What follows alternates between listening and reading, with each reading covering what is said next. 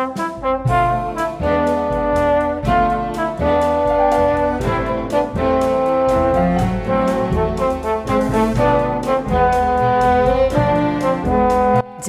Joyce Η Πανσιόν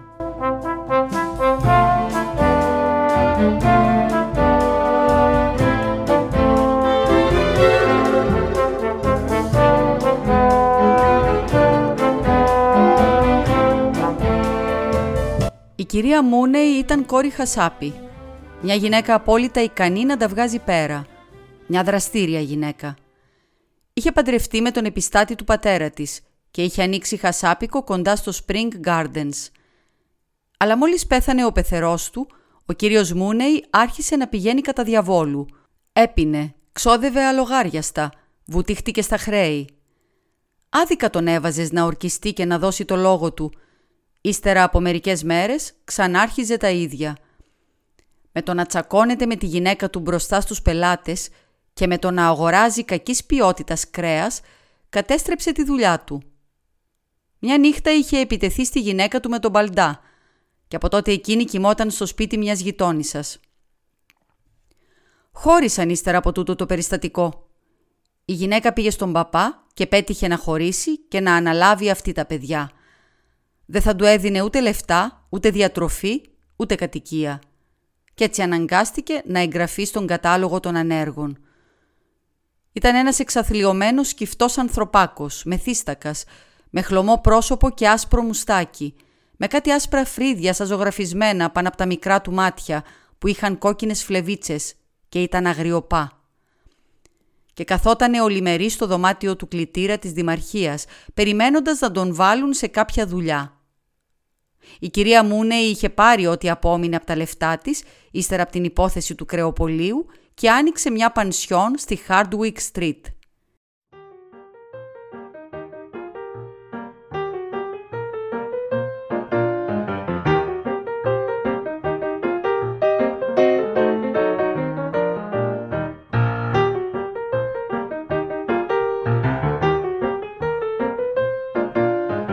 Ήταν μια ψηλή, επιβλητική γυναίκα. Στο σπίτι της έμενε ένας κειμενόμενος αριθμός από τουρίστες που έρχονταν από το Λίβερπουλ και από το Isle of Man και πότε πότε από αρτίστες των Music Hall.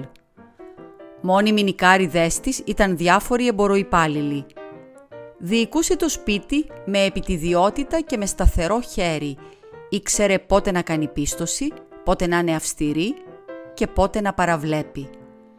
Όλοι οι ένικοι όταν μιλούσαν για αυτήν έλεγαν «Η Μαντάμ».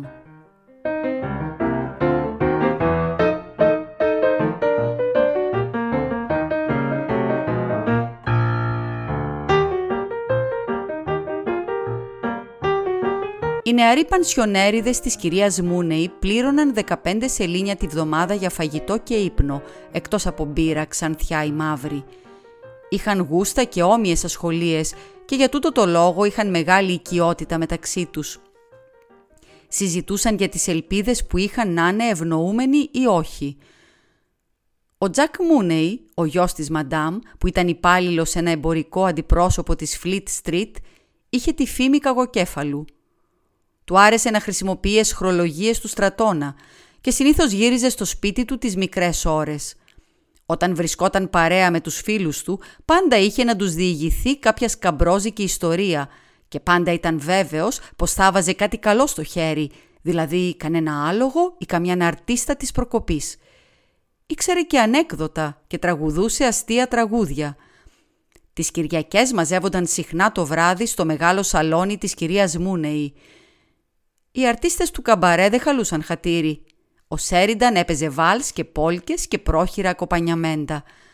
Τραγουδούσε και η Πόλη Μούνεϊ, η κόρη της Μαντάμ. Να, κάτι τέτοια. Είμαι μια μικρή τσαχπίνα, τον ανήξερο μην κάνεις, γιατί ξέρεις, είμαι φίνα.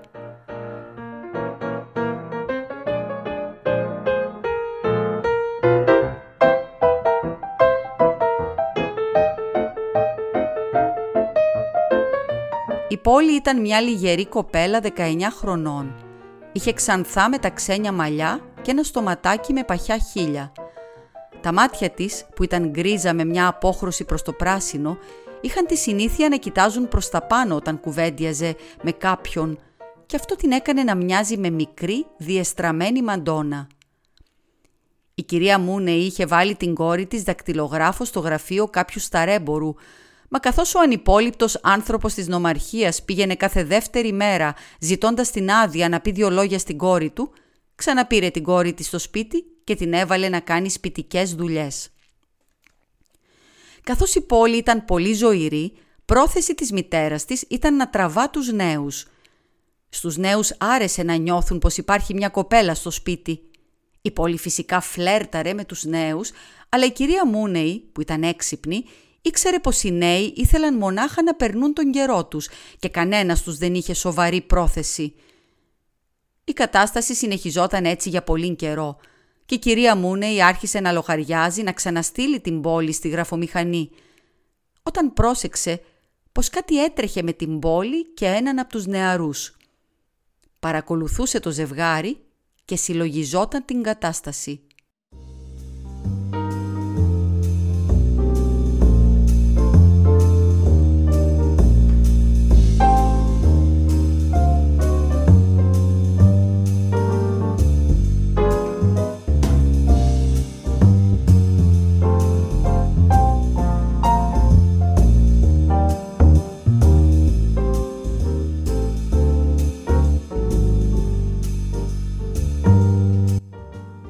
Πόλη κατάλαβε πως η μητέρα της, παρά την επίμονη σιωπή της, την παρακολουθούσε. Δεν υπήρχε καμιά φανερή συνενοχή μητέρας και κόρης, καμιά φανερή συνεννόηση και μόλο που οι ένικοι άρχισαν να κουβεντιάζουν για την ερωτοδουλειά, η κυρία Μούνεϊ δεν αποφάσιζε να επέμβει. Η πόλη άρχισε να γίνεται λίγο παράξενη στους τρόπους της και ο νεαρός ήταν ολοφάνερα ταραγμένος. Τέλος, όταν η κυρία Μούνεϊ έκρινε τη στιγμή κατάλληλη, αποφάσισε να επέμβει. Χειριζόταν τα ηθικά προβλήματα όπως χειρίζεται ο χασάπης το κρέας και σε τούτη την περίπτωση είχε πάρει την απόφασή της.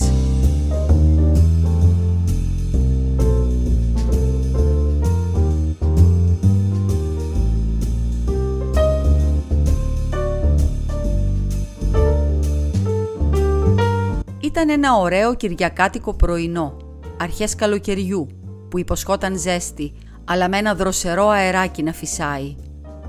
Όλα τα παράθυρα της πανσιόν ήταν ανοιχτά και οι ταντελένιες κουρτίνες φούσκωναν ανάλαφρα προς το δρόμο κάτω από τα ανασηκωμένα τζάμια.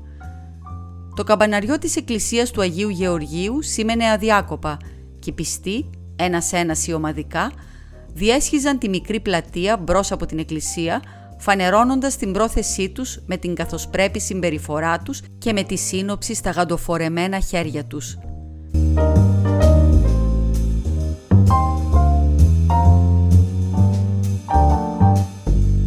Στην πανσιόν το πρωινό κολατσιό είχε τελειώσει και το τραπέζι της τραπεζαρίας ήταν γεμάτο πιάτα με κίτρινα απομινάρια από αυγά, κομματάκια πάχος και πέτσες από μπέικον. Η κυρία Μούνεϊ καθόταν στην ψάθινη πολυθρόνα και παρακολουθούσε τη Μέρη, την υπηρέτρια, να συμμαζεύει τα πιάτα και τα φλιτζάνια. Έβαζε τη Μέρη να μαζεύει τα απομινάρια από τις φέτες του ψωμιού που θα έμπαιναν στην μπουτίνγκα της Τρίτης. Αφού ξεστρώθηκε το τραπέζι, μαζεύτηκαν τα ψωμιά και κλειδώθηκε η ζάχαρη και το βούτυρο, η κυρία Μούνεϊ άρχισε να ξαναφέρνει στο νου της τη χθεσινοβραδινή συνομιλία της με την πόλη – η κατάσταση ήταν όπως την είχε υποψιαστεί. Οι ερωτήσεις της ήταν ξεκάθαρες και η πόλη είχε δώσει ξεκάθαρες απαντήσεις. Φυσικά και οι δυο τους φάνηκαν κάπως στενοχωρημένες.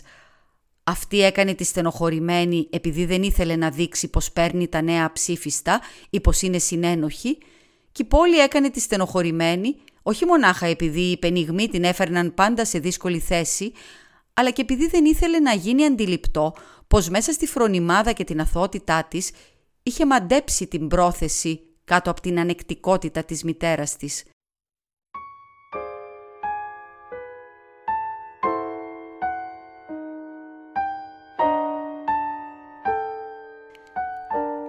Η κυρία Μούνεϊ έριξε από ένστικτο μια ματιά στο μικρό επιχρυσωμένο ρολόι πάνω στο τζάκι, μόλις αντιλήφθηκε μέσα στο ρεμβασμό της πως είχαν πάψει να σημαίνουν οι καμπάνες του Αγίου Γεωργίου. Η ώρα ήταν 11 και 17. Θα είχε όλο τον καιρό να εξηγηθεί με τον κύριο Ντόραν και ύστερα να βρεθεί λίγο πριν από τις 12 στη Μάλμπορο Στρίτ. Ήταν βέβαιη πως θα νικούσε. Πρώτον, είχε όλο το βάρος της κοινής γνώμης με το μέρος της. Ήταν μια μητέρα που της είχαν προσβάλει την τιμή της. Του είχε επιτρέψει να μείνει κάτω από τη στέγη της, με την προϋπόθεση πως ήταν ένας τίμιος άντρας και αυτός είχε απλούστατα καταχραστεί τη φιλοξενία της. Ήταν 34 ή 35 χρονών, ώστε δεν μπορούσε να προβάλλει τα νιάτα για δικαιολογία του, αλλά ούτε και την άγνοια, μια και ήταν άνθρωπος που κάτι ήξερε από τον κόσμο. Απλώς εκμεταλλεύτηκε τα νιάτα και την απειρία της πόλη. Αυτό πια ήταν ολοφάνερο. Το ζήτημα ήταν τι επανόρθωση θα έκανε; Γιατί χρειάζεται επανόρθωση μια τέτοια περίπτωση; Για τον άντρα όλα είναι ωραία και καλά. Μπορεί να τραβήξει το δρόμο του σαν να μην έγινε τίποτα. Αυτός έκανε το κέφι του. Μα το κορίτσι θα τραβούσε την τροπή. Μερικές μητέρες θα ήταν πρόθυμες να πατσίσουν μια τέτοια υπόθεση με λεφτά. Ήξερε και τέτοιες περιπτώσεις. Όμως αυτή δεν θα το δεχόταν. Για αυτήν μονάχα μια επανόρθωση μπορούσε να αντισταθμίσει την απώλεια της τιμής της. Ο γάμος.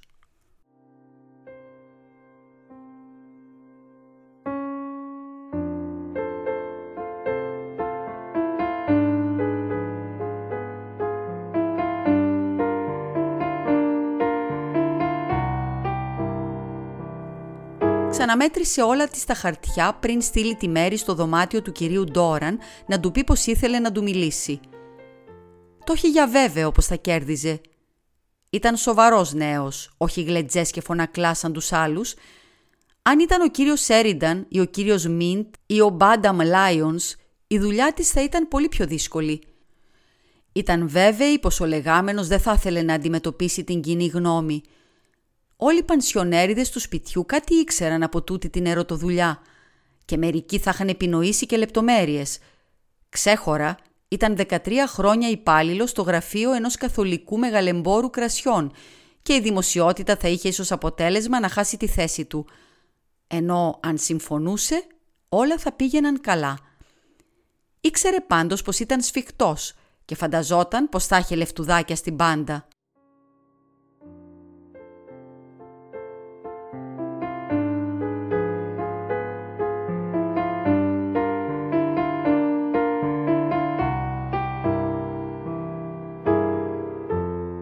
Κοντά 11 και μισή. Σηκώθηκε και επιθεώρησε τον εαυτό της στον καθρέφτη. Η αποφασιστική έκφραση στο μακρύ θαλερό της πρόσωπο την ικανοποίησε και σκέφτηκε μερικές μητέρες που γνώριζε και που δεν μπορούσαν να ξεφορτωθούν τις κόρες τους. Ο κύριος Ντόραν ήταν πραγματικά πολύ ανήσυχος τούτο το κυριακάτικο πρωινό. Δύο φορές δοκίμασε να ξυριστεί, αλλά το χέρι του ήταν τόσο λίγο σταθερό που αναγκάστηκε να τα παρατήσει. Τριών ημερών κοκκινοπά γένια γαρνίριζαν τα μάγουλά του και κάθε δύο-τρία λεπτά μαζευόταν μια άχνα στα γυαλιά του και αναγκαζόταν να τα βγάζει και να τα σκουπίζει με το μαντίλι του. Η θύμηση της χθεσινοβραδινής εξομολόγησής του τον έκανε να νιώθει αβάσταχτο ψυχικό πόνο.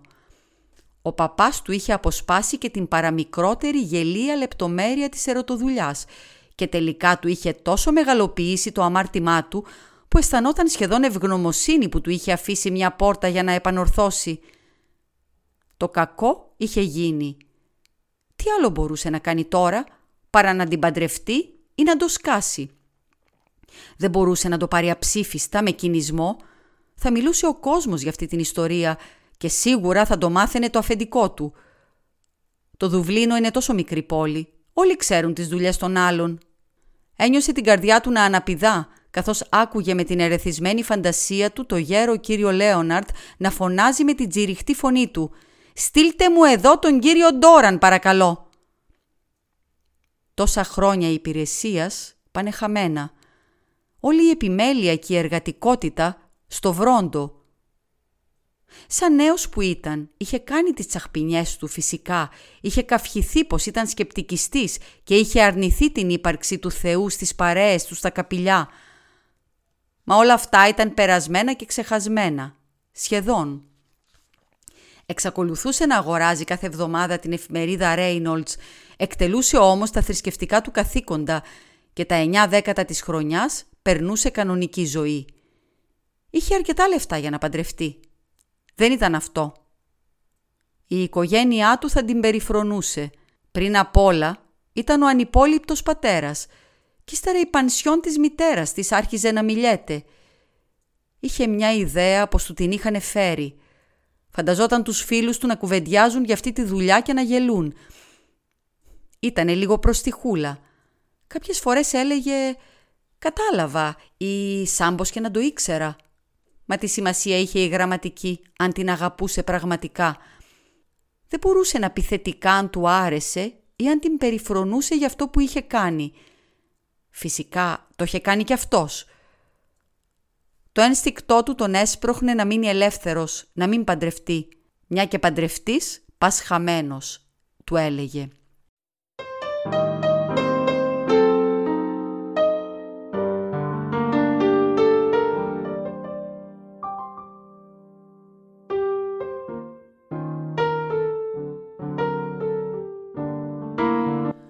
Καθόταν απελπισμένος στην άκρη του κρεβατιού, με το πουκάμισο μονάχα και το παντελόνι, η μικρή χτύπησε σιγανά την πόρτα του και μπήκε.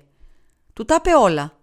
Πως τα είχε ομολογήσει στη μητέρα της και πως η μητέρα της θα του μιλούσε εκείνο το πρωί. Έκλαψε και ρίχτηκε στο λαιμό του λέγοντας «Αχ, Μπομπ, Μπομπ, τι θα κάνω, τι θα απογίνω» «Θα αυτοκτονούσε», του είπε. Την παρηγόρησε χλιαρά. Της είπε να μην κλαίει, πως όλα διορθώνονται και να μην φοβάται. Ένιωθε πάνω στο πουκάμισό του το αναταραγμένο στήθος της. Δεν έφταιγε αυτός μονάχα για ό,τι είχε συμβεί. Θυμόταν καλά, με το περίεργο υπομονετικό θυμητικό του Εργένη, τα πρώτα τυχαία χάδια που του είχε κάνει το φουστάνι της, η ανάσα της, τα δάχτυλά της. Ύστερα ένα βράδυ, αργά, καθώς γδινόταν για να πλαγιάσει, του είχε χτυπήσει την πόρτα δειλά-δειλά. Ήθελε να ξανανάψει το κερί της στο δικό του, επειδή του το είχε σβήσει ένα ρεύμα. Ήταν η βραδιά που έκανε το μπάνιο της. Φορούσε μια φαρδιά ρόμπα από σταμπαριστή φανέλα. Το άσπρο χτένι των ποδιών της έλαμπε στο άνοιγμα της γούνινης παντόφλας και το αίμα ρόδιζε θερμό το αρωματισμένο δέρμα της. Και τα δάχτυλά της και η καρπή των χεριών της ανάδυναν ένα λεπτό άρωμα καθώς άναβε και στερέωνε το κερί της. Τις βραδιές που τύχαινε να γυρίζει πολύ αργά, αυτή τους ζέστενε το φαγητό του. Δεν καταλάβαινε καλά-καλά τι έτρωγε, έτσι που την ένιωθε πλάι του, μονάχη, νυχτιάτικα, μέσα στο κοιμισμένο σπίτι. Και πώς τον νοιαζότανε. Αν η βραδιά ήταν κάπως κρύα ή υγρή ή ανεμοδαρμένη, ήταν πάντα βέβαιος πως θα έβρισκε ένα ποτήρι πόντς έτοιμο για αυτόν. Ίσως μπορούσαν να είναι ευτυχισμένοι μαζί. Ανέβαιναν μαζί, πατώντας τα κροδάκτυλα, με ένα κερί ο καθένας και στο τρίτο πλατίσκαλο καληνυχτίζονταν με το ζόρι, φιλιόνταν. Θυμότανε καλά τα μάτια της, το άγγιγμα του χεριού της και το παραλήρημά του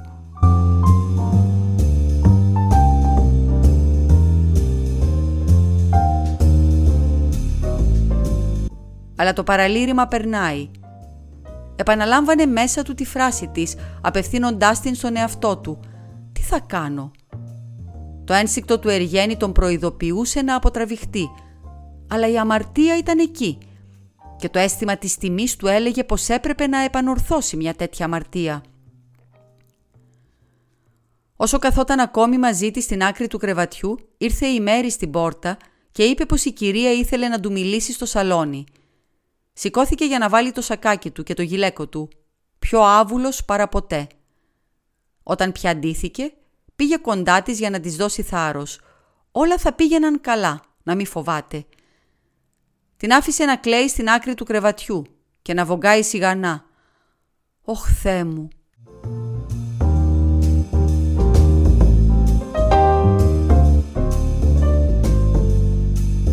ώσπου να κατεβεί τα γυαλιά του θάμποσαν τόσο πολύ που αναγκάστηκε να τα βγάλει και να τα σκουπίσει. Λαχταρούσε να περάσει μέσα από τη στέγη και να πετάξει πέρα, σε κάποια άλλη χώρα, όπου δεν θα ξανάκουγε πια για τις στεναχώριες του και ωστόσο μια δύναμη τον έσπροχνε να κατέβει σκαλί-σκαλί. Τα αδυσόπιτα πρόσωπα του αφεντικού του και της μαντάμ ατένιζαν την ήττα του. Στην τελευταία στροφή της σκάλας διασταυρώθηκε με τον Τζακ Μούνεϊ που ανέβαινε από το οφίς κρατώντας δύο μπουκάλια λεμονάδα. Χαιρετήθηκαν ψυχρά και τα μάτια του εραστή σταμάτησαν μια στιγμή πάνω στο πρόσωπο, ίδιο μπουλντόκ και στα κοντόχοντρα μπράτσα. Όταν κατέβηκε τη σκάλα, αναθόρισε από το τελευταίο σκαλί και είδε τον Τζακ να τον κοιτάζει από την πόρτα της σοφίτας. Ξαφνικά θυμήθηκε τη βραδιά που μια από τις αρτίστες του Music Hall, μια Λονδρέζα ξανθούλα, είχε κάνει έναν μάλλον σκαμπρόζικο υπενιγμό για την πόλη. Η συντροφιά είχε σχεδόν διαλυθεί εξαιτίας της βιαιότητας του Τζακ. Όλοι είχαν βαλθεί να τον καλμάρουν. Η αρτίστα του Music Hall, λίγο πιο χλωμή, χαμογελούσε και έλεγε πως δεν το είπε με κακία – Μα ο Τζακ δεν σταματούσε να της φωνάζει πως αν κάποιος δοκίμαζε να παίξει με την αδερφή του θα του σπαζε τα δόντια και θα τον έβαζε να τα καταπιεί. Ναι, θα το έκανε.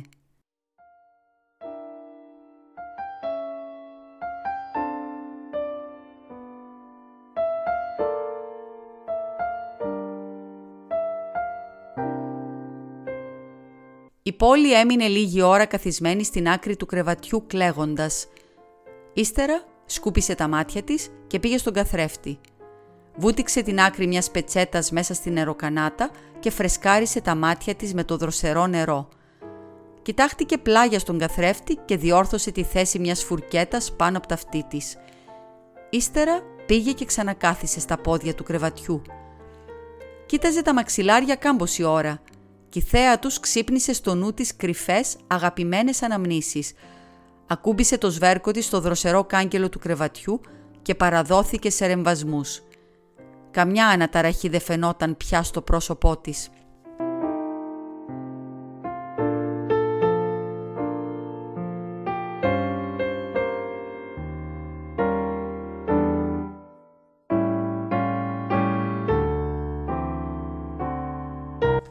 Περίμενε υπομονετικά, σχεδόν χαρούμενα, ατάραχη, και οι αναμνήσεις της παραχωρούσαν σιγά σιγά τη θέση τους σε ελπίδες και σε οραματισμούς για το μέλλον.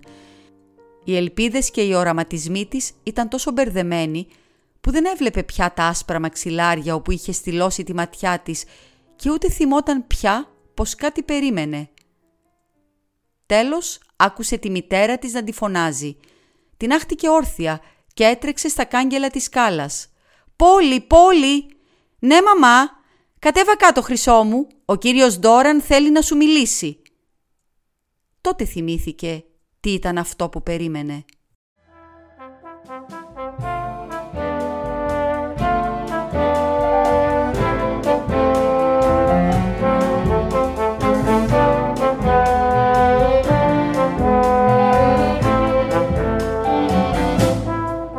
Η Χριστίνα Μπράβου διάβασε το διήγημα του James Joyce ή σε μετάφραση Κοσμά Πολίτη.